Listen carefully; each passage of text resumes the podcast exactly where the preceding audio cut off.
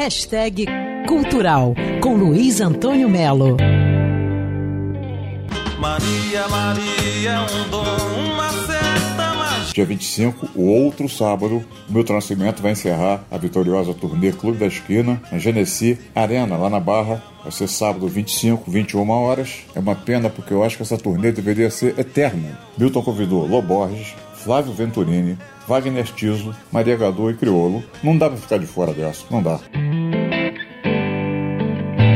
Já no Teatro Net Rio, quinta-feira, dia 23, 21 horas, a atriz Letícia Sabatella apresenta a Caravana Tonteria. É um musical estilo cabaré. Letícia está cantando muito bem, o repertório é autoral dela. Enfim, vale a pena conferir. Caravana Tonteria, Teatro Net, quinta, dia 23, 21 horas.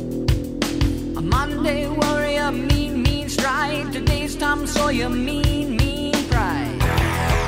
Continua reverberando muito a morte do baterista Neil Peart, do extinto trio Rush, do Canadá, né? Repercussão mundial, porque o Neil Peart, além de ser considerado várias vezes o melhor baterista do mundo, ele era compositor, ele era escritor, ele era um intelectual. Estava migrando com sucesso para a carreira de escritor. Deixou quatro livros importantes, sendo um deles autobiográfico, Ghost Rider, Estrada da Cura, e que ele conta passo a passo, na primeira pessoa, um período barra pesada da vida dele. Foi quando ele perdeu a única filha e a esposa no espaço de um ano. Foi desesperado, pegou uma moto e saiu, foi pra estrada, avisou o Rush: Olha, me aposentei, eu não sei quando vou voltar, entendeu? Ele rodou 90 mil quilômetros pelo Canadá, Estados Unidos, foi parar no Alasca. Fato é que depois dessa viagem, ele retomou a bateria do Rush, casou, teve uma outra filha e infelizmente o Neil Peart agora partiu. Mas deixa uma herança sensacional.